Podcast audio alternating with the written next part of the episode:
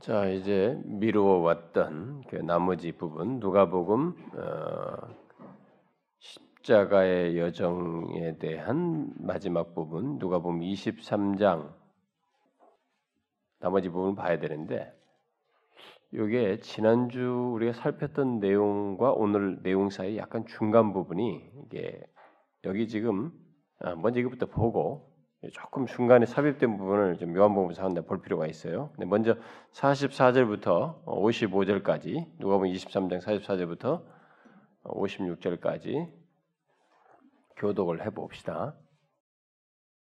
때가 제 6시쯤 되어 해가 빛을 잃고 온 땅에 어둠이 임하니 제 9시까지 계속하며 성소의 휘장이 한가운데 찢어지더라. 예수께서 큰 소리를 불러 이르시되 아버지 내 영혼을 아버지 손에 부탁하나이다 하고 이 말씀을 하신 후 숨지시니라. 백부장이 그 된 일을 보고 하나님께 영광을 돌려 이르되 이 사람은 정령 의인이었도다. 이를 구경하러 모인 무리도 그 된 일을 보고 다 가슴을 치며 돌아가고 예수를 아는 자들과 갈릴리로부터 따라온 여자들도 다 멀리 서서 이 일을 보니 공회 의원으로 선하고 의로운 요셉이라는 사람이 있으니 그들의 결의와 행사에 전성하지 않은 자라 유대인의 동네 아리마대 사람 하나님의 나를 기다리는 자 그가 빌라도에게 가서 예수의 시체를 달라 하여 이를 내려 세마포로 싸고 아직 사람을 장사한 일이 없는 바위에 판 무덤에 넣었 이날은 준비일이요 안식일이 거의 되었더라 안실리에서 예수와 함께 온 여자들이 뒤를 따라 그 무덤과 그의 시체를 어떻게 두었는지 보고 다 읍시다. 돌아가 향품과 향료를 준비하더라. 계명에 따라 안식일에 쉬더라. 근데 여기 지금 우리가 어, 이세 시간의 어둠 얘기는 지난주 했잖아요. 이 부분을 좀 더 상세하게 다룬 어, 이제 요한복음을 가지고 얘기를 했단 말이에요. 아, 그런데 여기에 보니까 어, 예수님께서 마지막 말씀하신 것이 내용은 아버지 손에 부탁하나이다예요. 근데 그 이전에 엘릴라마 사박단이 3시간의 흑암 이후에 엘릴라마 사박단이 한 다음에 또 한마디가 중간에 끼어 있죠. 그게 뭐예요? 음? 십자가에서 하는 일곱 마디 말씀 중에 엘릴라마 사박단이 나의 하나님 나의 하나님 어찌하여 나를 버리시나이까라고 한 다음에 한 마디 더 하시고 그 다음에 내용을 아버지 손에 부탁하나이다 하고 이게 일곱 번째죠. 그러고 나서 이제 운명하신단 말이에요. 중간에 낀 게 뭐예요? 다 이루었다죠. 그 내용과 맞물린 조금 그 뒤에 이 중간에 낀 내용이 있단 말이에요. 44절 뒤에 중간에 낀 내용. 그걸 조금 아예 할 때 좀 보고 갑시다. 음, 그게 이제 어디냐? 요한복음을 봐야 되겠죠.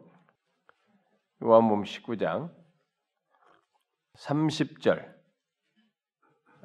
부터 42절까지 한번 다 읽어봅시다. 좀 오버, 오버랩 되는 내용이 있지만 앞에 거 같이 연결지어서 보도록 합시다. 어, 30절부터 우리 한 절씩 또 똑같이 어, 교도해 봅시다.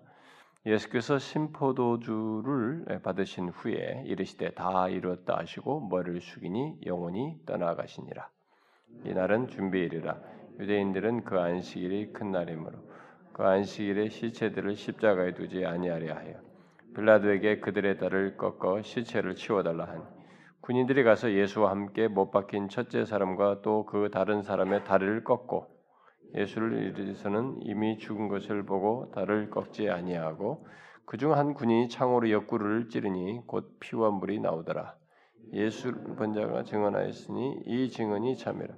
그가 자기의 말하는 것이 참인 줄 알고 너희로 믿게 하려 함이니라. 이 일이 일어난 것은 그 뼈가 하나도 꺾이지 아니하리라 한 성경을 응하게 하려 함이라. 또 다른 성경에 그들이 그 찌른 자를 버리라 하였느니 아리마대 사람 요셉은 예수의 제자이나 예수, 유대인이 두려워 그것을 숨기더니 이 일 후에 빌라도에게 예수의 시체를 가져가기를 구함에 빌라도가 허락하는지라 이에 가서 예수의 시체를 가져가니라. 일찍이 예수께 밤에 찾아왔던 니고데모도 몰약과 침량 섞은 것을 백리트라쯤 가지고 온지라. 이에 예수의 시체를 가져다가 유대인의 장례법대로 그 향품과 함께 세마포로 쌌더라. 예수께서 십자가에 못 박이신 곳에 동산이 있고 동산 안에 아직 사람을 장사한 일이 없는 새 무덤이 있는지라 다 하십시다. 이날은 유대인의 준비리요 또 무덤이 가까운 거로 예수를 거기 두니라. 이 연결 부분을 같이 이게 보면서 어, 오늘은 마무리 예수님께서 이제 운명하신 그 부분 요한복음 우리 지금 누가 보면 살피고 있는데 어, 지금 부활에 대한 내용으로 안 넘어가고 부활 처리하기 전에까지 이걸 계속 하려다 보니까 막 중간에 다른 걸 삽입시켜서 여기까지 왔습니다. 제가 이 마태, 마가, 누가까지 이제 거의 다 끝내게 되는데 이제 요한복음이 남았습니다만 사실 요한복음하고 로마서는 제가 주일 안 예배 하고 싶어서 지금 미루고 있는데 근데 이 마틴 마가 누가를 하면서 십자가에 대한 내용을 거의 다 해가지고 이제 앞으로 향후 십자가에 대한 내용을 이제 여러분들에게 그 본문을 통해서 하려면은 이미 우리가 다 들어서 여러분들이 뭐 그렇다고 해서 1년 뒤, 2년 뒤에 다 기억하느냐면 그것도 아니고 그래서 뭐 얼마든지 다시 할 수 있겠으나 제 자신 성격상 한 것은 안 하려고 하는 사람이라 앞으로 십자가에 대한 말씀을 주로 이제 사도들이 했던 거나 요한복음에서 했던 걸 해야 되지 않을까 앞으로는 설교를 하더라도 이런 생각이 드네요. 자 어쨌든 오늘 이 내용 속에서 흐름상으로 어, 이 순차별로 시간상으로 보면은 예, 이게 지금 어, 요한복음 내용이 조금 먼저 살펴야 되겠죠. 어, 뒤에 부분은 중복됩니다만은 예수님께서 이제 심포도주를 받으신 후에 다 이뤘다고 하시고 머리를 숙였다. 그다음에 영혼이 떠나가셨다는데 그 사이에 이제 아까 여기 누가 보면서는 내용을 아버지께 부탁하나에다가 있는데 여기는 기록을 안 했죠. 자, 그래서 우리가 지난번에 살폈던 것처럼 십자가 달린 상태에서 이 세 시간의 어둠이 있게 되었습니다. 그것을 지금 마태 아니 누가복음에서는 그냥 간단하게 세, 세부적인 내용을 말하지 않고 그냥 어, 말하 넘어가고 있죠. 어, 여기서는 제6시쯤 돼 해가 빛을 잃고 온 땅에 땅 어둠이 많이 제9시까지 계속됐다. 뭐 이렇게만 말을 하고 어, 말아버립니다. 그러니까 그 내용을 우리가 이제 지난 시간에 살폈었죠. 음, 이세 시간의 어둠 속에서 예수님은 어, 자신이 어, 우리의 죄를 지시고 가장 견디기 힘든 그 고난을 당하신 시간이었죠.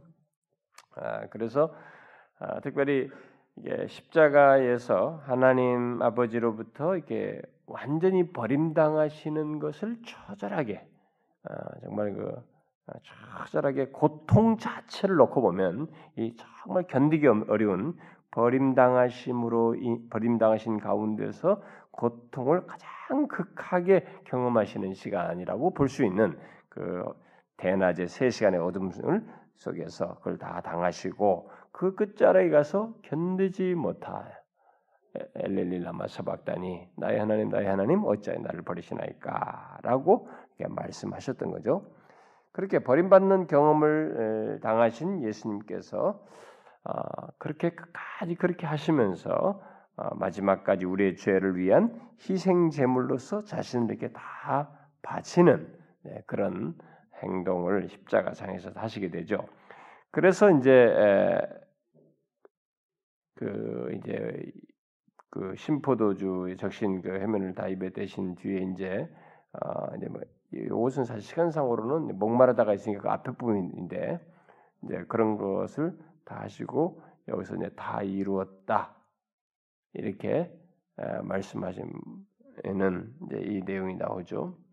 그러니까 심포도주 이게 또, 또 사실 예언성지인데 이걸 입에 대신 뒤에 예수님께서 이제 다 이루었다 아, 이렇게 말씀을 하시죠. 아, 이게 이제 십자가에서 하신 예, 여섯 번째 말씀이 이제 다 이루었다라는 말씀이죠.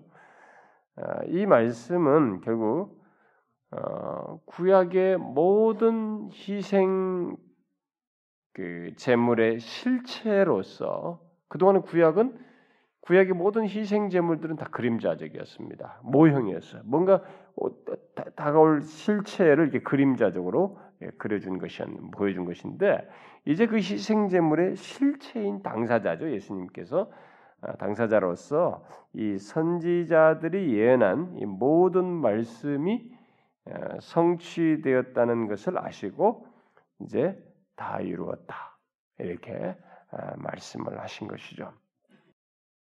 그래서 이제 구약 시대 동안 행해진 모든 희생 제사는 이 그리스도께서 십 자가에 달려 모든 그 어, 죄를 다 짊어지시는 이런 희생 제물로서의 여정을 다 거의 끝내심으로써 이제는 희생 제물로서 자기가 당하심으로써 막을 내리게 되는 거죠. 그 이전까지 구약에서부터 그대로 계속되어 왔던 모든 희생 제사가 여기서 딱 끝나게 되는 것입니다. 그래서 다 이루었다라고 이제 말씀을 하는 것이죠. 그래서 그것을 이렇게 확증해 주, 증거해 주는 일종의 계시적인 일이 하나 벌어지는데 그런 계시적인 표적이 하나 일어나게 되죠. 그게 뭐예요? 이 성전에서 가장 거룩한 곳, 거룩한 곳 중에 거룩한 곳이라고는 지성소.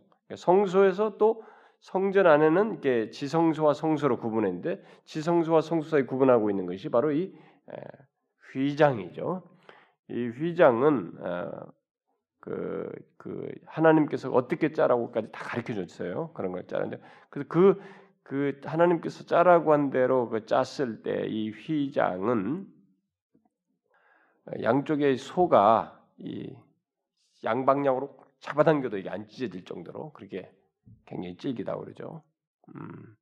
근데 그게 찢어진 게 가운데로 쫙 쪼개는 거. 근데 그때 당시에 이 사람들은 구약 백성 제사장들은 거기는 지성소는 대제사장이 1년에 한 번 들어가는 곳이죠. 1년에 한 번 들어가는 거죠. 지성소는. 그러니까 그 한 번 들어가는 데다가 그 거기서 들어갈 때는 뭐 거의 그냥 겸비에 겸비를 더하는 뭐 거기서 만약에 이 지성소 이거 아무나 넘나들지 뭐 그러면 죽는 것이죠. 어, 그런 죽는 그런 그래서 접근하지 못하게 했던 1년에 한 번만 대세상에 들어가는 그런 곳인데 바로 이제 그게 찢어져 버리는 예, 둘로 갈라지는 이런 표적이 있게 됐습니다.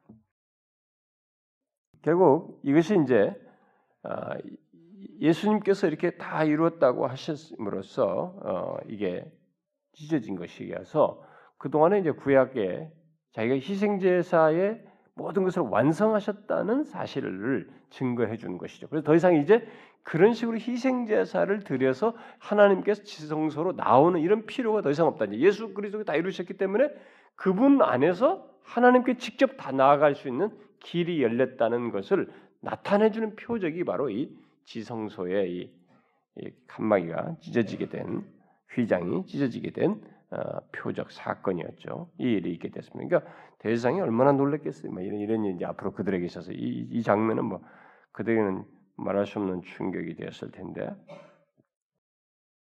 자, 그래서 어쨌든 예수님께서 그 다 이루었다고 하시면서 휘장이 찢어지는 데까지 경험하시고 이제 남은 것은 뭐예요? 실제로 죽는 것. 이제 죽음에 이게 막 다른 그 마지막에 다다른 것. 이것만 어, 예수님께 예, 남아 있게 되었죠. 그래서 예수님은 이제 어, 자신의 생명을 그 이 세상 죄를 어, 특히 그의 백성들의 죄를 없애기 위해서 희생 제물로 드림으로써 아, 버지께 대한 예, 완전한 순종을 다 나타내시게 되죠. 여기서 그래서 자기의 생명과 자기가 겪으신 모든 고통, 이 고통의 결과를 하나님 아버지께 의탁하는 마지막 한마디를 남기시고 운명하시게 되죠. 그게 뭐예요? 자신의 모든 생명과 고통을 아버지께 의탁하면서 운명하십니다. 그때 소리를 치면서 이 말씀하시면 운명하는데 소리 치면서 뭐라고 말해요? 아버지 내 영혼을 아버지 손에 부탁하나이다. 이렇게 큰 소리로 외치시면서 운명하십니다. 자, 예수 그리스도의 이 죽음, 승리의 죽음이죠. 이 승리의 죽음은 그 밑 기록된 대로 그를 지켜보던 사람들에게 굉장히 인상 깊었습니다. 모든 게 이게 보편적으로 있는 그런 죽음이 아니었어요. 어? 여러분 상상해 보세요. 그걸 계속 지켜보는 처음부터 뭐 저들이 알지 못하면 저들의 죄를 사해 주옵소서. 이거 뭐 남들 죽어가는 고통인데도 그 강도에게 네가 오늘 낙원에 있으리라 뭐 이런 얘기하면서 어? 엘리릴라마 사박단이 도대체 문맥이 안 맞는 얘기들을 계속하면서 이렇게 다 이루었다. 자 아버지 손에 맡깁니다. 이런 모든 장면들이 이 견디시는 것이나 그가 하는 행동에서나 말에서나 이것이 지켜보던 사람들에게는 상당히 신비스럽고 예, 좀 인상 깊은 그런 장면이었던 거죠. 그것에 대한 그 반응을 바로 이 백부장이 로마의 이 백부장이 이제 본 것입니다. 로마 백부장이 그 된 일을 보고 하나님께 영광을 돌렸다 이렇게 기록하고 있습니다. 아, 그러면서 영광을 돌려 이르기를 이 사람은 정령 의인이었도다 이렇게 말을 했습니다. 이 사람이 그리스도께서 인류의 죄를 처리하시기 위해서 아, 희생 제물이 되어 죽으셨다는 이 계시적인 내용은 이해하지 못했을 것이겠지만 이 분명히 지금 모든 내용이 타인들을 위한 이 대속물로서 자신이 죽는 대속적인 죽음을 하고 있다라는 것 정도는 이 사람이 깨닫게 된 것 같습니다. 그러니 이 된 일을 보고 하나님께 영광을 돌리는 이런 일을 로마의 백부장이 하게 된 것이죠. 우리는 이런 것을 보게 될 때 인간은 양심이라는 것이 있어요. 양심이라는 것이 있어가지고 아무리 이렇게 문맥을 몰라도 뭔가 이게 대지를 보면은 아 이게 이게 진짜다 이것은 이건 이건 거짓이 아니다. 이건 진실이야. 이렇게 말할 수 있는 것입니다. 아무리 모르는 사람이라 할지라도 어? 신앙이 없어도 이 양심이 바르게 작동되고 이게 양심만 이렇게 가리워지지 않고 그대로 이렇게 예, 보게 되면 이 양심은 그 기능을 해요. 그런 부분에서 어? 이런 데서 인정을 하게 되는 것입니다.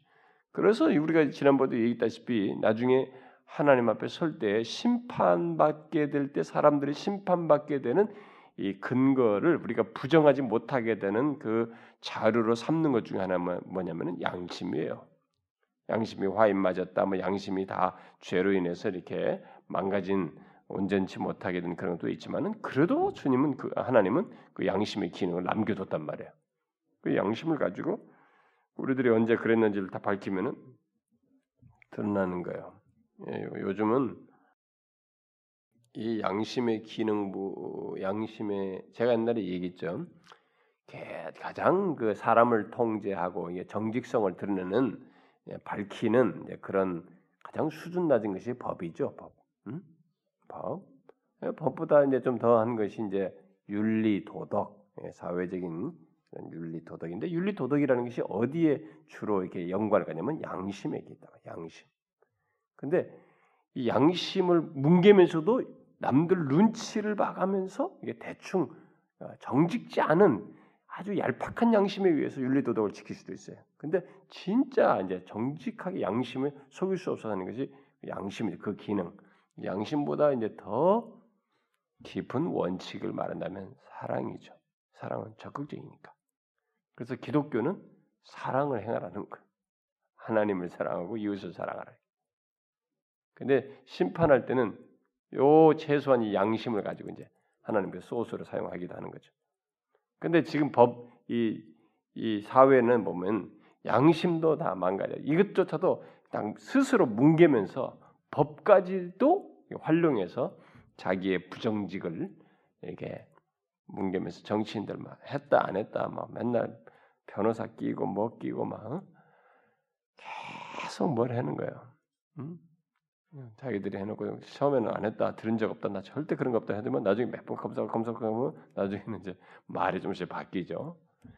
모두가 그런 코스를 정치인들이 다 갔습니다.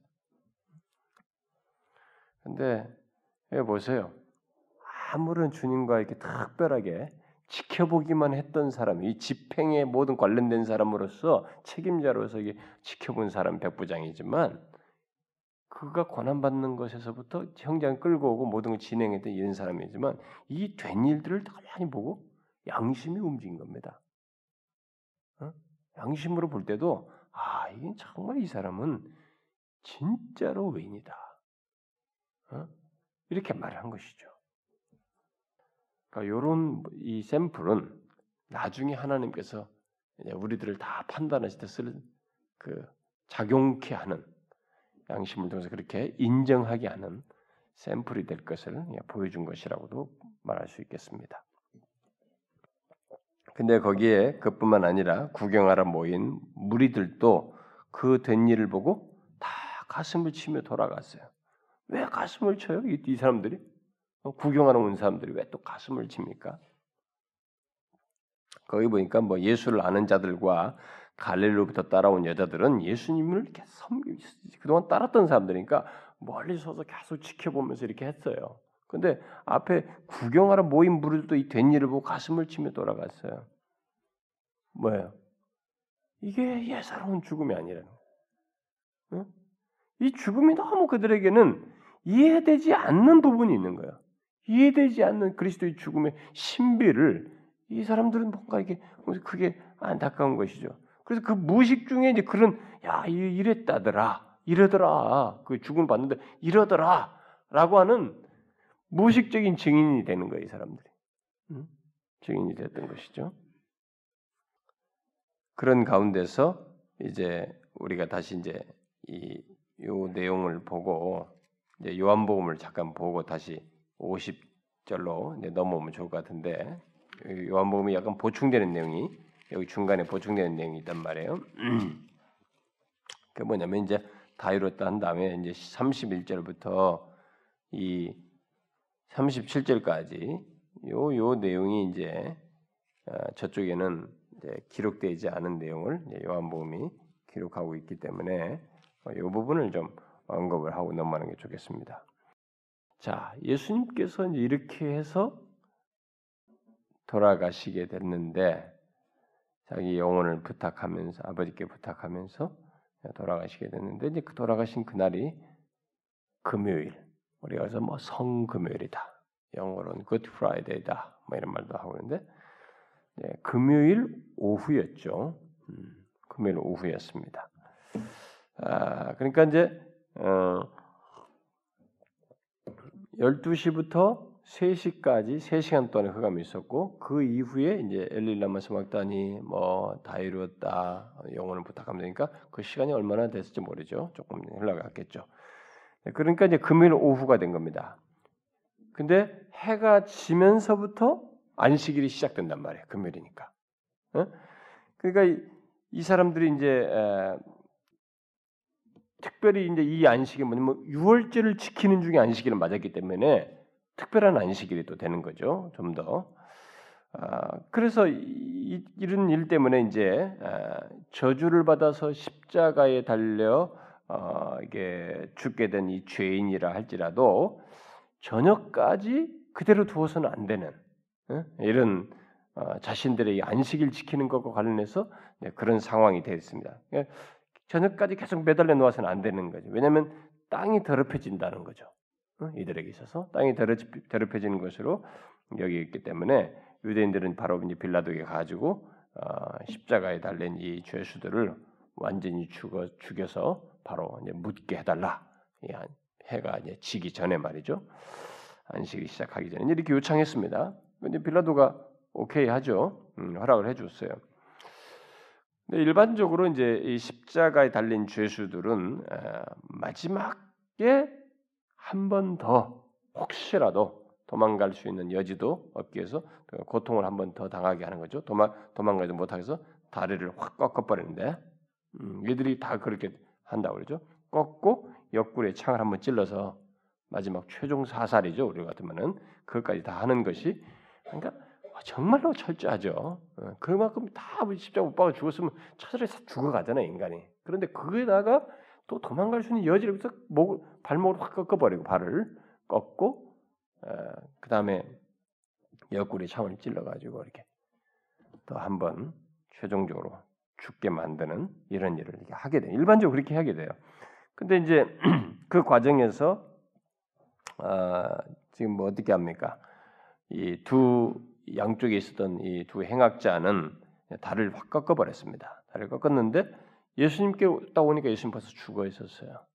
어, 빨리 돌아가신 거죠. 아, 죽어 있으니까 다리 안 꺾었습니다.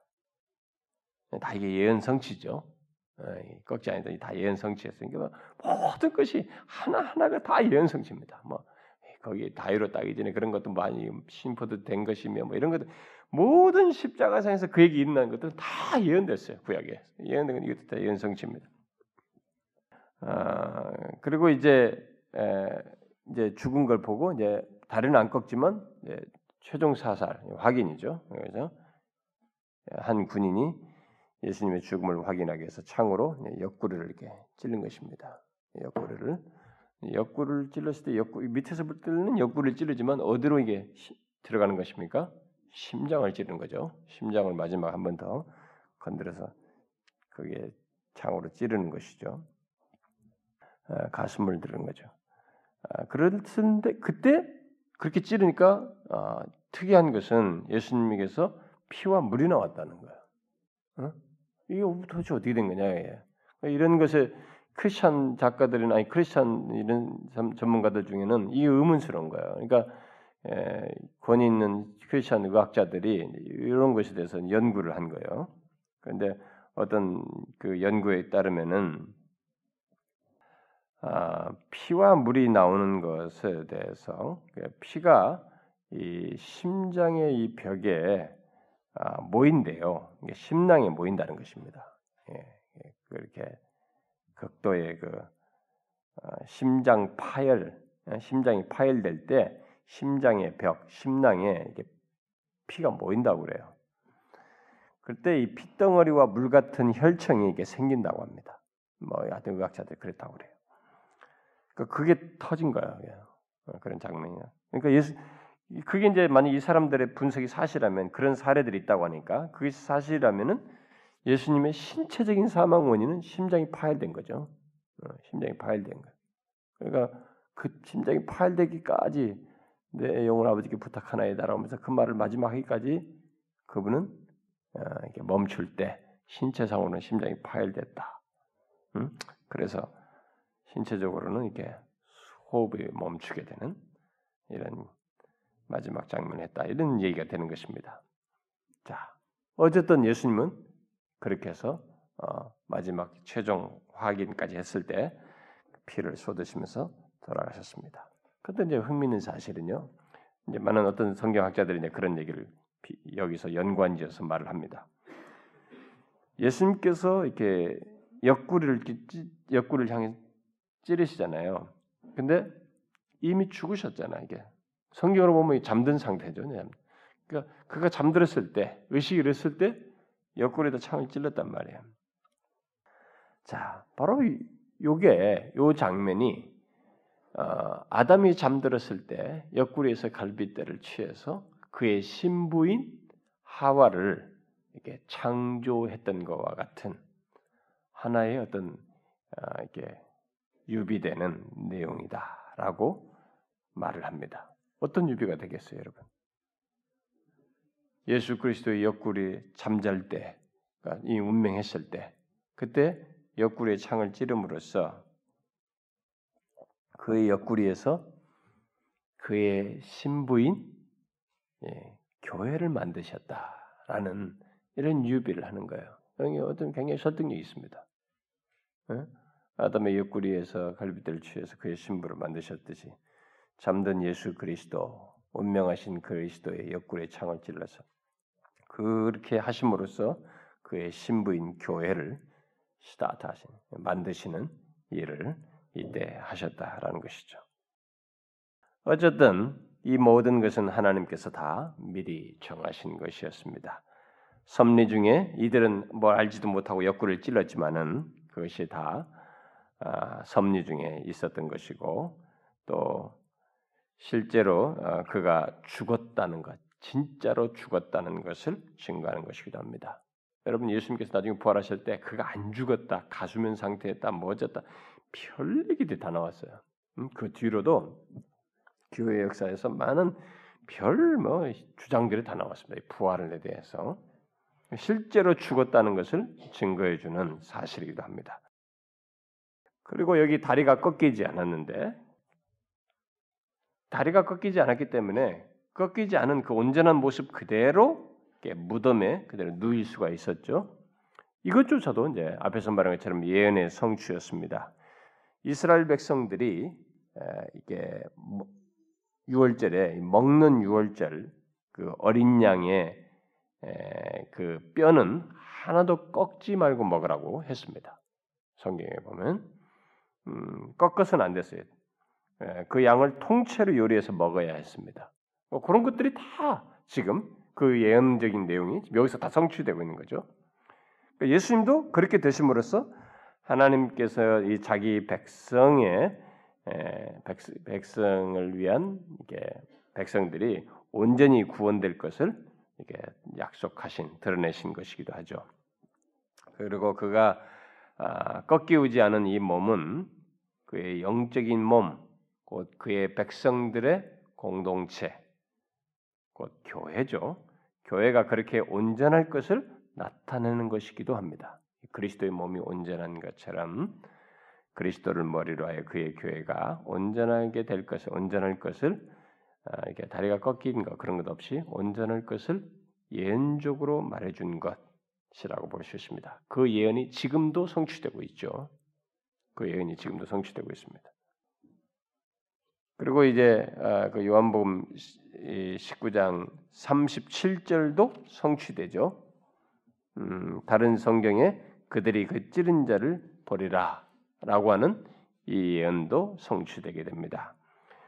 아, 그들이 찌른 자를 버리라는 이 예언은 실제로 모든 세대의 신자들은 자신들이 그리스도를 죽인 자들이라고 하는 것을 다 인정하죠.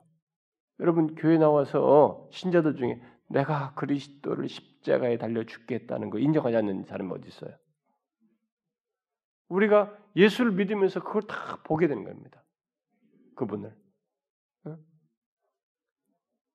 내가 그를 죽게 했다. 그걸 인정하게 되잖아요. 이걸 일단 그 찌른 자들, 우리들이 다 찌른 자로서 그를 보게 되죠. 나중에는 물론 더 완전한 모습으로 그를 보게 됩니다. 어? 그 확실하게 그들 그분을 다 보게 됩니다만 우리가 믿는 자들도 그렇습니다. 그런데 믿지 않는 자는 어떻게 돼요? 예수를 믿지 않고 적대하는 가운데 죽은 자들은 그들도 그분을 보게 됩니다. 예수님을 보게 돼요. 나중에 다 보게 됩니다. 거기서 예외된 사람 아무도 없습니다. 그 예언을 성취되는 어, 이미 성취됐고 성취돼 가고 있고 최종적으로도 성취될 것을 어, 말씀하죠. 자, 이 내용이 중간에 삽입됐고 그다음에 여기 요한복음 이제 19장 38절부터 42절은 우리가 지금 계속 살피고 있던 어, 누가복음 마지막 부분과 이제 중복되죠. 어, 그 50절부터 56절과 이제 중복됩니다. 이제 약간 좀 어떤 보충 설명이 될 만한 것이 있으니까 같이 해서 보면 되겠습니다. 자, 예수님이 이제 죽으시고 그래서 이제 그래서 아까 아, 빌라도에게 이제 시신을 빨리 처리하게 해달라 죽여서 그러니까 다 죽였단 말 창가에 찔러서 근데 그런 상태에서 빨리 처리해 주십시오 했는데 그런 상태에 빌라도가 승낙할 그때에 여기에 그의 시신을 구하는 사람이 있었습니다. 그의 시신을 어, 원하는 자가 있었죠. 바로 누구예요? 사내들인 공의회의 회원인 아리마대 요셉이 예수님의 시신을 구했습니다. 그래서 자신의 새 무덤에 장사 지내기를 원했습니다. 음? 여기 보니까 근데 그는 그동안 유대인을 두려워해서 어? 여봐 유대인이 두려워서 예수의 제자인 것을 숨겼다는. 그러면 예수님의 제자였다라는 것은 공예원 속 공예원 속에 있으면서 이 사람이 예수님의 제자였던 것은 아리마대 요셉은 여기밖에 안 나와요. 다른 데 나오질 않습니다. 그 전에도 안 나오고 뭐 다른 뒤로도 안 나와요. 근데 예수님의 제자였다는 거예요. 뭡니까? 이 사람이 마음으로는 예수님을 왕으로 고백했다. 저분이야말로 그거다. 저분을 따라야 된다. 저분이 말로 구원주의다. 이렇게 생각했다는 거예요. 이 사람이 그분을 마음으로 따랐다는 것입니다. 환경적으로 지금 같이 동조 못했지 모든 정보를 그동안 컬렉션하면서 그분의 하시는 행동을 주목하면서 그분을 마음으로는 따랐다는 거예요. 단지 지금 유대인이 두려워서 그것을 숨기다가 이 순간에 이제 아무도 나서지 않는 이 순간에 이일된때 빌라도에게 예수의 시체를 가져가다가 어? 허락을 받아서 그 시신을 한 번도 장사 지낸 적이 없는 묻은 적이 없는 새 무덤에다가 장사 지내게 되는 이런 준비를 이 사람이 해서 결국 하게 되는 일을 이제 여기서 보게 됩니다. 여기서 보니까 이제 에, 이 어, 누가 보면 20, 누가 보면 23장 51절에서는 어, 이제 앞에서는 그의 제자라고 했는데 따르지 않고 있었죠. 예. 그 이 공유에서 예수님에 대해서 하는 뭐 그들의 결이나 행사에 찬성하지 않고 있었고 그는 유대인의 동네 아리마대 사람이었는데 뭐라 그래? 여기서는 다른 표현을 쓰고 있죠. 하나님 나라를 기다린 자라. 그러니까 하나님 나라를 기다리는데 바로 이분이 하나님 나라의 왕이시다. 이렇게 생각했다는 것을 시사하고 있는 것입니다. 음? 어, 그러니까 그 마음속으로 예수님을 왕으로 고백하며 그의 나라를 아마 소망했다는 것을 시사해주고 있습니다. 근데 이제 요한복음을 보게 되면 또 다른 사내들인 공회의 의원인 한 사람이 등장하죠. 그게 누구예요? 일찍이 예수님을 찾아왔던 니고데모, 거듭나야 한다라는 말을 들었던 니고데모가 요셉에게 많은 몰약과 침향을 가지고 왔어요.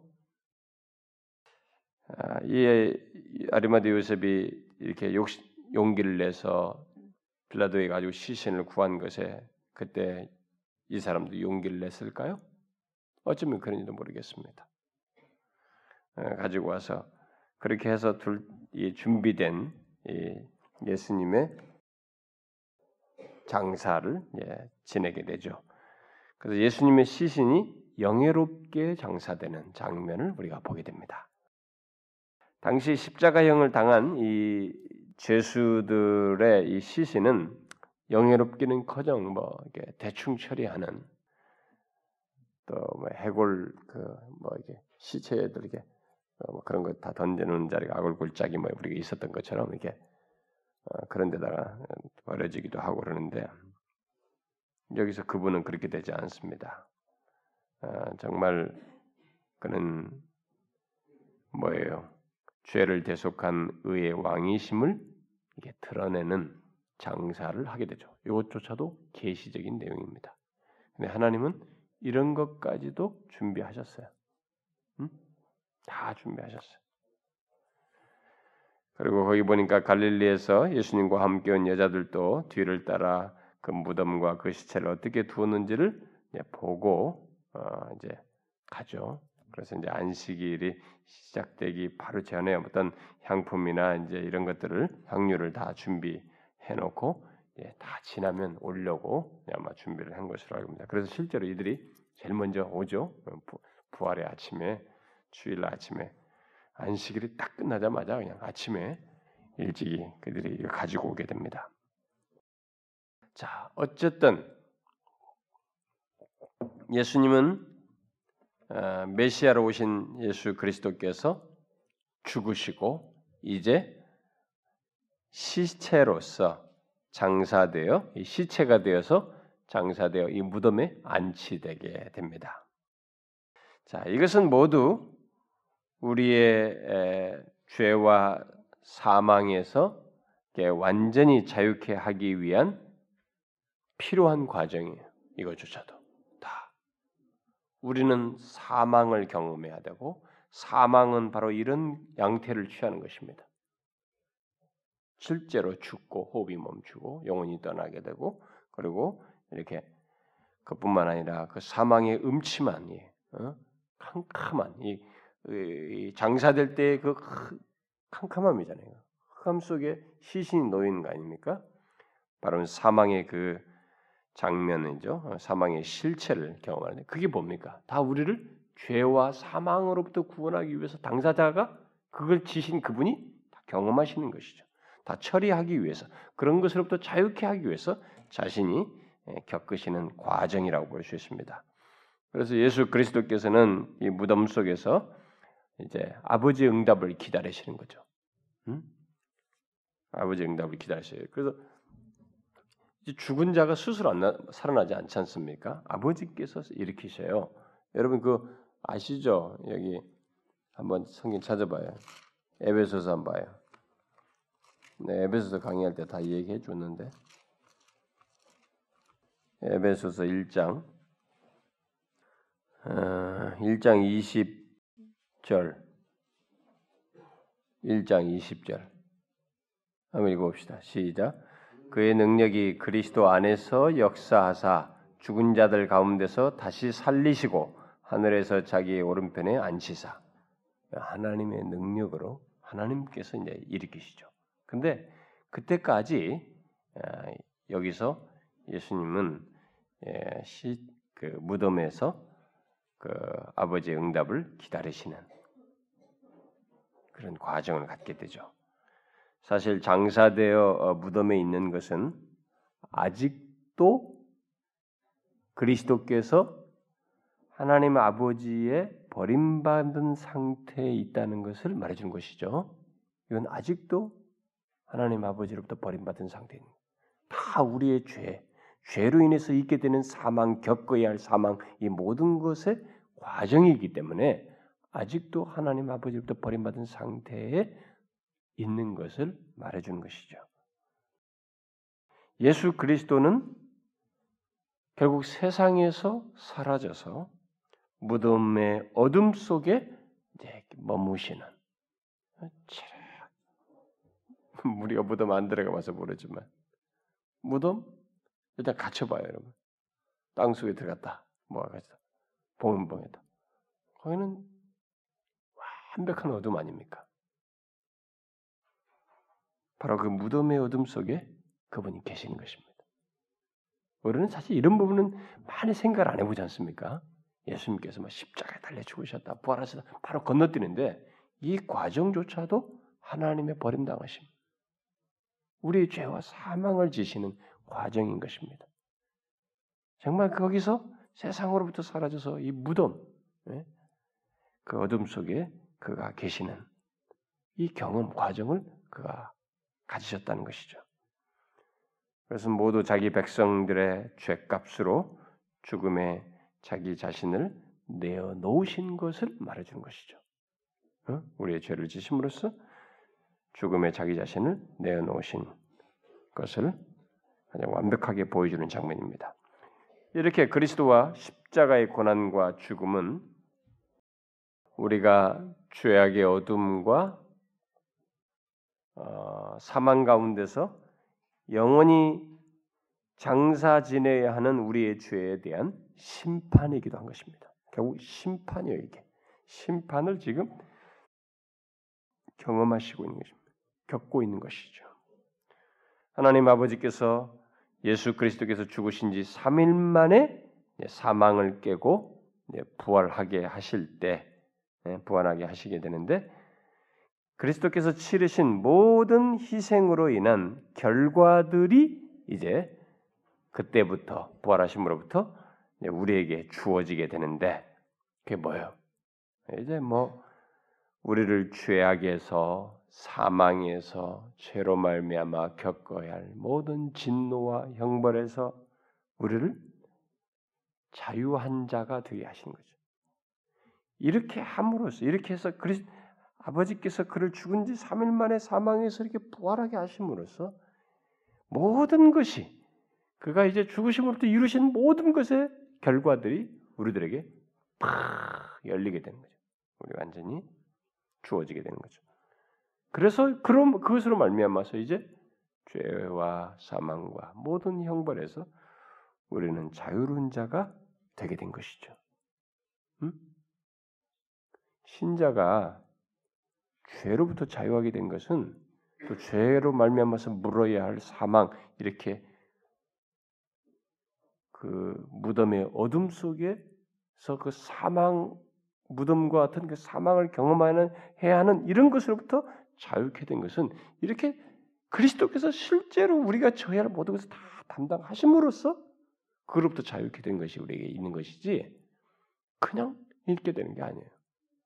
사실 우리는 그분 안에서 다 당한 거예요. 그래서 그리스도와 함께 죽고 장사되고 부활을 다시 살아는 거예요. 다 우리의 묶임이에요, 이게. 그 로마서에서 다 얘기해요. 그리스도와 함께 죽고 살았다는 거죠. 응? 그렇죠? 그 한번 또 읽어봅시다, 여러분.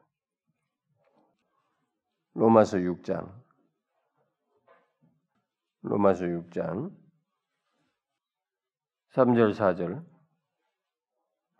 읽어봅시다, 먼저. 시작. 무릇 그리스도 예수와 합하여 세례를 받은 우리는 그의 죽으심과 합하여 세례를 받은 줄을 알지 못하느냐. 그러므로 우리가 그의 죽으심과 합하여 세례를 받음으로 그와 함께 장사되었나니 이는 아버지의 영광으로 말미암아 그리스도를 죽은 자 가운데서 살리심과 같이 우리도 또한 새 생명 가운데 행하게 하려 하십니다. 이게 다 그리스도와 함께 있게 된 거예요. 그래서 다시 에베소서를 넘어가 보세요. 우리에게 일어난 결과예요. 이렇게 됨으로써 에베소서 2장 보시면 2장 4절부터 에베소서 2장 4절부터 6절 읽어봐요. 시작. 극률이 풍성하신 하나님이 우리를 사랑하신 그 큰 사랑을 인하여 허물로 죽은 우리를 그리스도와 함께 살리셨고 너희는 은혜로 구원을 받은 것이라. 또 함께 일으키사 그리스도 예수 안에서 함께 하늘에 앉히시니. 이렇게. 그래서 이렇게 됐어요.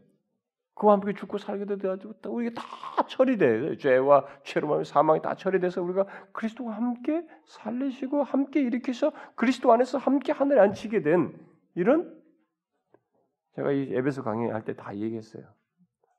덜 흥분하고 그 설교를 한 것이 아쉬울 정도예요. 음?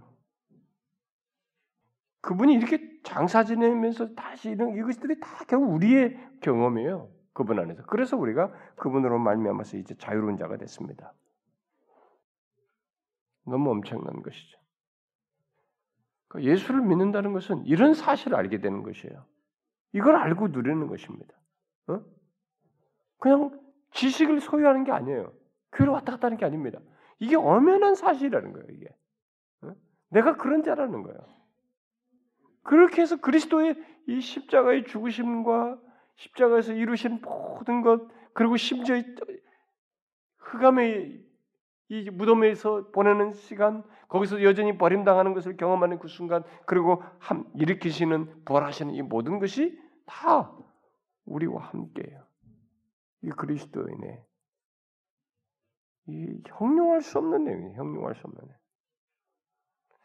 제가 이 부활절만 되면 아주 그냥 좀 안타까운 것이 세례 성찬이 있잖아요. 그러니까 부활에 대한 설교가 정말 중요한데 좀 스트레스 시간에 스트레스 안 받고 좀 하고 싶은데 와, 그렇게 해도 어지간하면 내용이 비슷한 분량으로 갑니다만은 그래 해도 그래도 그게 스트레스 돼가지고 내용에 제약을 받아요. 어?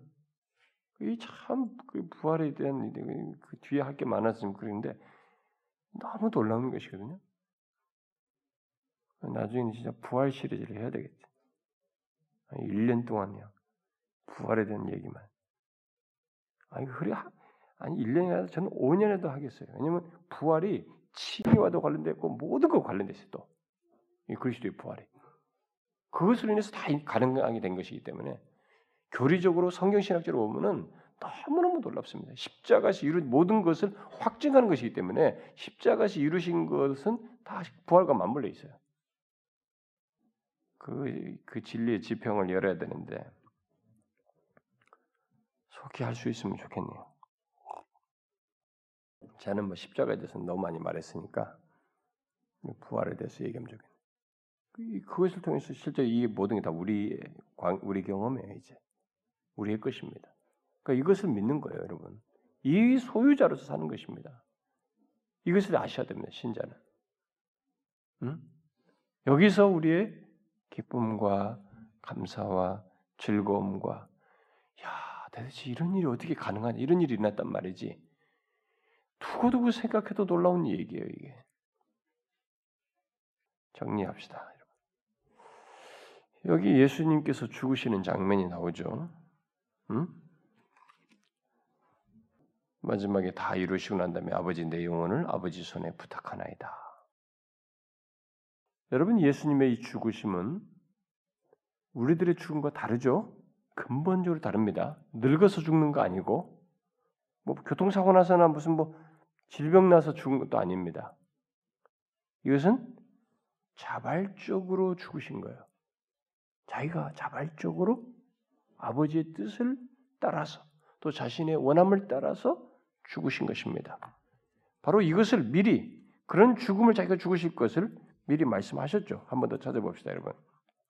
요한복음 10장을 한번 봐봐요. 이미 그럴, 그런 죽음이라는 것은 자기 죽음은 그런 죽음이라는 것을 이미 말씀하셨어요. 살아계셨을 때. 요한복음 10장. 요한복음 10장 17절 18절 17절 18절 읽어봅시다. 시작. 내가 내 목숨을 버리는 것은 그것을 내가 다시 얻기 위함이니 이로 말미암아 아버지께서 나를 사랑하시느니라. 이를 내게서 빼앗는 자가 있는 것이 아니라 내가 스스로 버리노라. 나는 버릴 권세도 있고 다시 얻을 권세도 있으니 이 계명은 내 아버지에게서 받았노라. 자신이 버리시는 거예요. 스스로 버리셨어요. 완전히 다른 죽음이에요, 여러분. 이것은 우리가 죽음을 어떻게 맞이해야 할 것인지를 이 예수님을 통해서 이렇게 예, 조명받게 되는데요. 우리에게 보여주는 것이기도 한데 우리는 주님처럼 이 공포의 왕자라고 하는 죽음, 그 죽음을 직면하는 데 있어서 예, 예수님처럼 할 필요가 있다는 거예요. 하나님 아버지 믿고 두려워하지 말고 그분께 우리 영혼을 의탁할 필요가 있다는 것입니다. 고통까지도 다 그분에게 의탁할 필요가 있다는 것입니다. 응? 우리는 죽음을 정복한 원수로 취급해야 됩니다. 예수님께서 십자가에서 다 정복했잖아. 부활을 통해서. 그러니까 우리는 우리에게 있어서의 죽음은 원수는 원수인데 정복한 원수예요. 응? 그렇게 정복한 원수로 취급해야 하고 그 죽음이 쏘는 것이 예, 고린도 15장에서 말한 것처럼 죽음이 쏘는 것이 그리스도의 죽음을 통해서 무력해졌다는 것을 분명하 사망아 네가 쏘는 게 뭐냐 이제. 우리에게는 그 사망이 그렇게 힘 있는 것이 아니라는 것이 그것을 알아야 된다는 그래서 예수님이 지금 그렇게 하시거든요. 그렇게 죽음을 맞이하셔. 우리도 이것을 배워야 된다. 죽음은 우리의 육체가 쓰러져서 이렇게 영혼이 떠나기까지만 육체로부터 영혼이 떠나기까지만 우리에게 압박을 하고 상하게 할 뿐이지 그 이상은 없습니다. 그 이유는 스데반의 기도대로 주 예수께서 내 영혼을 받으실 거예요. 주 예수여 내 영혼을 받으시옵소서. 거기까지만 죽음이 기세를 드러내는데 죽으면 호흡이 끊어지면 우리 영혼은 예수 그리스도께서 받으실 것입니다. 그래서 우리는 죽음이 올 때 이 예수님처럼 하나님 아버지께 인내하면서 내 고통까지도 그분께 의탁하면서 잠잠히 맞을 필요가 있어요.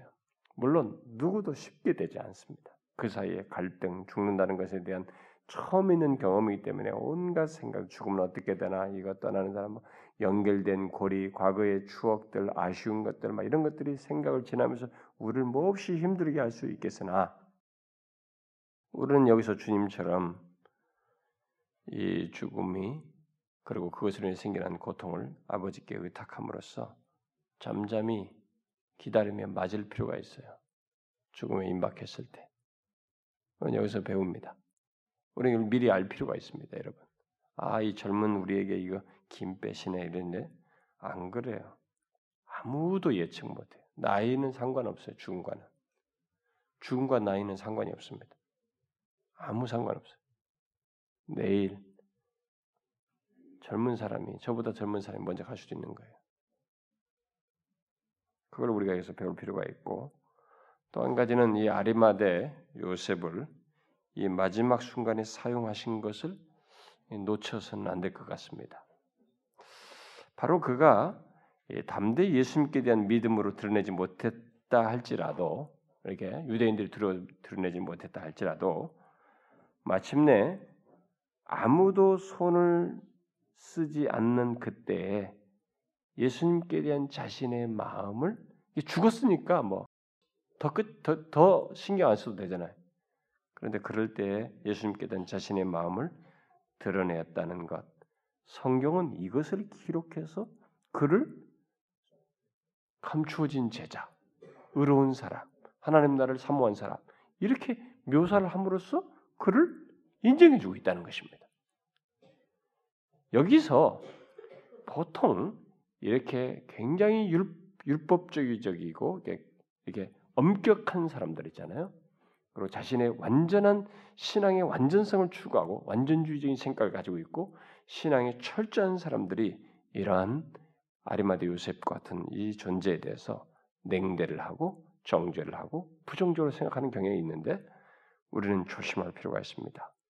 주님은 이 사람의 이 순간에 필요로 했어요. 여기다 준비해 놨습니다. 그래서 이 사람을 썼어요. 놀라운 주권이에요. 헤아릴 수 없는 주권입니다. 설명할 수 없어요, 우리는. 그가 우리가 누가 감히 거기를 말할 수 있습니까? 어떤 도덕적 기준을 가지고 말하겠어요? 어떤 신앙적 기준을 말할 수 있겠습니까? 우리가 알지 못하는 주께 대한 믿음이 있었던 것이죠. 뭔가 있었단 말이죠. 이 세상에는 우리가 알지 못하는 이와 같은 사람이 용기가 없어 보이고 좀 똑똑해 보이지 않고 소극적이고 뭐 있겠다고 여기면서 어? 별거 사회적으로 이렇게 좀 처진 것 같고 그렇다고 그래서 어, 좀 이게 너무 이게 처음부터 성향 자체가 너무 소심하고 겁도 많고 두려움도 많고 그래서 그런 걸 잘 드러내지 못하지만 주께 대한 믿음을 가지고 이렇게 아림마다 요셉처럼 준비되어서 사용되어질 이런 사람들이 있을 수 있는 거예요, 여러분. 그러니까 우리가 외모로 판단하는 이 실수를 하면 안 되는 거예요. 하나님의 주권은 알 수가 없어요, 그 부분에서. 물론 제가 인간의 책임 영역을 소홀히 하자는 게 아니에요. 어? 그러나 이 부분이 있다는 것입니다. 그러니까 이런 것에 대해서 우리는 마음을 열어야 됩니다. 어, 저 같은 사람도 이런 부분에서 마음을 더 열 필요가 있어요.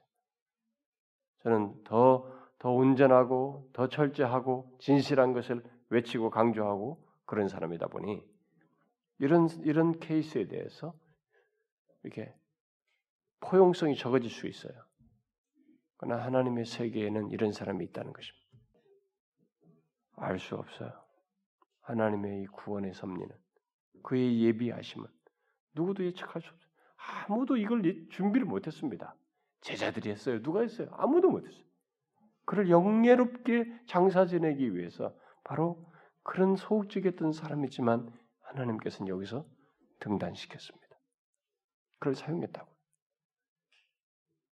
이런 부분에서 우리가 하나님의 그 놀라운 영역, 은혜와 구원의 영역, 주권적인 구원의 영역을 우리는 항상 가볍게 여기지 말아야 되고 우리 우리 주변에서나 소심해 보이고 소극적이고 두려움이 많아 보이는 사람들을 너무 쉽게 판단하고 정죄하는 잘못을 범해서는 안 되겠다.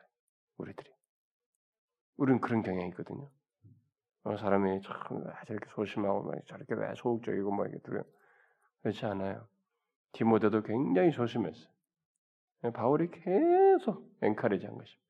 진리로. 우리는 그렇게 정죄하지 않고 하나님께서 그래도 중심으로 그를 바라며 사모하는 자에게 이렇게 기회를 주시고 자신의 뜻 안에서 사용하신다는 것, 음, 자기 백성을 두신다는 사실을 기억하고 우리는 이런 부분에서도 마음을 열어야 된다. 다른 사람도 볼 필요가 있다. 아시겠죠, 여러분? 우리 공동체 안에서도 우리는 정말로 외모로 보는 것이 저부터가 막 노력하려고 노력해도 이게 몸에 아니야 배였어요. 인식 세계가 어려서부터 형성이 돼가지고 외모로 사람을 판단해. 저 사람의 있는 것과 판단과 행동과 양뭐 이런 것으로 아주 그냥 오토매틱하게 움직여요. 그때마다 우리는 자기를 이렇게 아니라는 것을 자꾸 점검해서 하나님이 사람을 대하시는 것처럼 이렇게 받아들이시는 것처럼 우리도 받아들이려고 해야 됩니다. 우리 공동체는 그러면 좋겠어요. 특별히 십자가의 여정의 마무리에 오늘이 다음 주는 부활과 관련된 내용을 할 것입니다. 구속의 이 놀라운 은혜를 더 풍성히 아십시오. 제가 감사하게도 마테마가 누가 다 했어요. 네, 거의 쉽게나 간단하게나마. 네. 근데 이 간단하게 하지만 그 중에 대부분 내용이 이 마지막 일주일 내용이 일주일의 예정이 대부분이에요. 3분의 1이 거의 버금갈 정도로 30% 이상 될 정도의 분량입니다. 그 내용들을 우리가 곰곰이 묵상해야 된다. 제가 말년에 음, 제가 노년에 에, 제 소원 너무 이렇게 뭡니까? 이 이렇게 허무맹랑한 소원인지 너무 이렇게 포시한 것인지를 몰라도 뭡니까? 다른 말이 아니라 값비싼? 좀 이렇게 사, 아, 사치스러운 사치스러운 꿈인지는 몰라도 제 말년에는 예, 노년에든 뭐 은퇴를 하든 그럴 때는 내 책을 쫙 좀 둘러쳐 놓고 저는 이제 제가 설교한 것들이나 나눴던 것들 뭐 그런 것을 해서 예, 그런 것들을 근거로 해서 이렇게 책도 쓰고 좀 더 이렇게 다른 부분에서 시대를 깨우나 시대를 반영하는 아, 그런 것을 좀 집필하거나 뭐 이런 것들을 할 수 있으면 좋겠다. 근데 그런 공간이 나에게 허락된다면 그런 생각이 들고 제가 이게 활동이 거동이 불편할 때는 최소한 이 그동안에 이 전해졌던 이런 내용들, 구속의 놀라운 비밀들, 아직 제가 나중에 하늘나라에 대해서는 하나님 나라도 아니지만 하늘나라에 대해서 좀 더 체계적으로 설교를 안 했습니다만은 소망과 관련해서 그건 내가 나중에 할 겁니다. 그런 것들을 잘 정리해서 전하고 저는 그런 설교를 제 자신이 한번 듣고 싶어요. 나중에 제가 전했던 것을 순전한 청중으로서 그리고 그 말씀 앞에 반응도 하고 물론 다른 분들 것도 들을 수 있고 막 그러기를 바랍니다만은 제가 설교 준비할 때 제가 어떤 설교를 들으면 그때 정서를 기억하거든요. 대체적으로 그때 준비할 때 그때 정서 막 다시 살아나고 그러니까 아마 감동이 저한테는 더 클지도 모를 것 같아요. 그리고 제가 교만하지만 않는다면 그 말씀을 내게 적용하면서 나도 그 말씀에 이렇게 전했으면서도 그렇지 못한 것을 굉장히 안타까우면서 하나님 앞에 회개도 하고 설 것도 같아요. 그렇게 해서 말년의 영혼이 이게 어두워지지 않은 가운데 하나님 앞에 섰으면 하는 것이 제 소원이에요. 근데 아마 그럴 때 들을 때 역시 저에게 위로가 될 것은 이런 구속의 내용들이 아니겠나. 이건 아무리 생각해 봐도 가장 우리를 흡족하게 해요. 그렇지 않습니까? 그 제가 여러분들에게 얘기하는 거예요. 이런 구속에 대한 내용들이 자신의 영혼을 소생시키고 흡족해 하지 않는다면 그 사람은 지금 기독교를 모르는 거예요. 그 사람은 신앙을 가진 게 아닙니다. 가진 게 아니에요. 그리스도의 죽으심과 장사되심, 부활하심, 이 모든 것이 다 우리와 함께해요. 그러니 그것으로 생겨난 결과나 유익은 얼마나 부유한 것이며 우리가 도대체 얼마나 부유한 것을 소유했는지를 말해주는 것입니다. 이걸 제대로 알고 신앙생활을 해야 된다. 신자로서 살아야 거예요. 그래서 교회는 죽도록 복음적인 내용을 말해도 모자라요. 응? 뭐 다른 걸 끝 없어요. 어쩌면 모든 것이 뭐 죄도 사실 복음을 말하는 과정 속에 있는 것입니다만은 더욱 더 이 복음적인 내용들을 말을 해도 모자랄 정도로 어, 시간이 짧죠. 저는 여러분들이 이것을 더 풍성히 묵상하시고 자신에게 적용하시고 허락된 이 은혜와 복을 더 많이 묵상하여 누리길 바래요. 기도합시다. 하나님 아버지 감사합니다.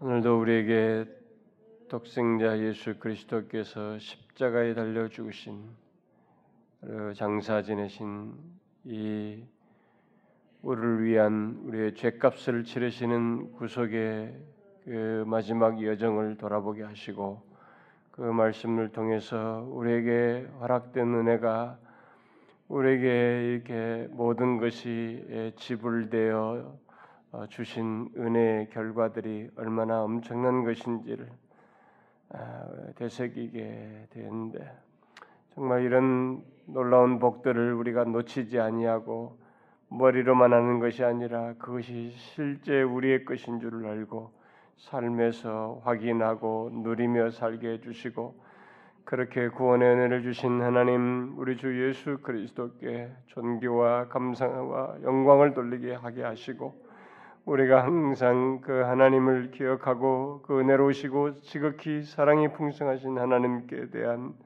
우리의 진실한 마음 하나님 죄에 대한 경각심 주님이 원하신 것에 같이 원하고 기뻐하는 것에 같이 기뻐하며 주님이 싫어하시는 것에 같이 싫어하는 그런 반응을 갖는 저희들 되게 하여 주옵소서.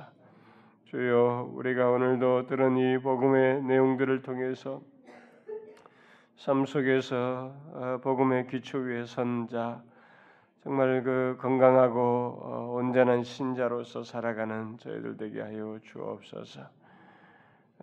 이번 주도 우리가 부활주의를 보내게 되는데 하나님 오는 부활주의를 통해서 이 모든 복된 소식, 구원의 소식을 같이 기뻐하며 감사하며 영광 돌리는 우리들이 되게 하여 주옵소서. 주님, 우리가 함께 구한 것들을 들어주시고 특별히 복음 잔치를 통해서 영혼들의 구원의 역사가 분명히 우리 교회 안에서 일어나게 하여 주시고 아직도 어린아이에서부터 작년 중에 회심치 못한 영혼들이 있거든. 주님 저들을 꼭 불쌍히 여겨 주시고 정말 오랜 세월 여기 있으면서도 회심치 못하는 것을 보는 것은 우리에게 큰 슬픔이요 비극이온지 주여 영혼들을 개인적으로 찾아주시고 만나주셔서 꼭 저들을 주의 백성 삼으시고 주님을 구원주로 믿게 됐을 때 그 복과 부유함을 알고 누리는 그런 은혜와 복을 그들에게 허락해 주시옵소서.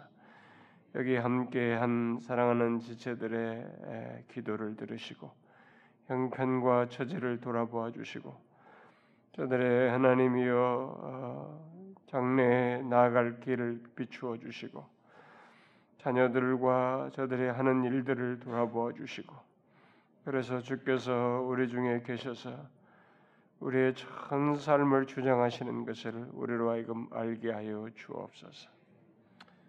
간절히 구하옵고 우리 주 예수 그리스도의 이름으로 기도하옵나이다. 아멘.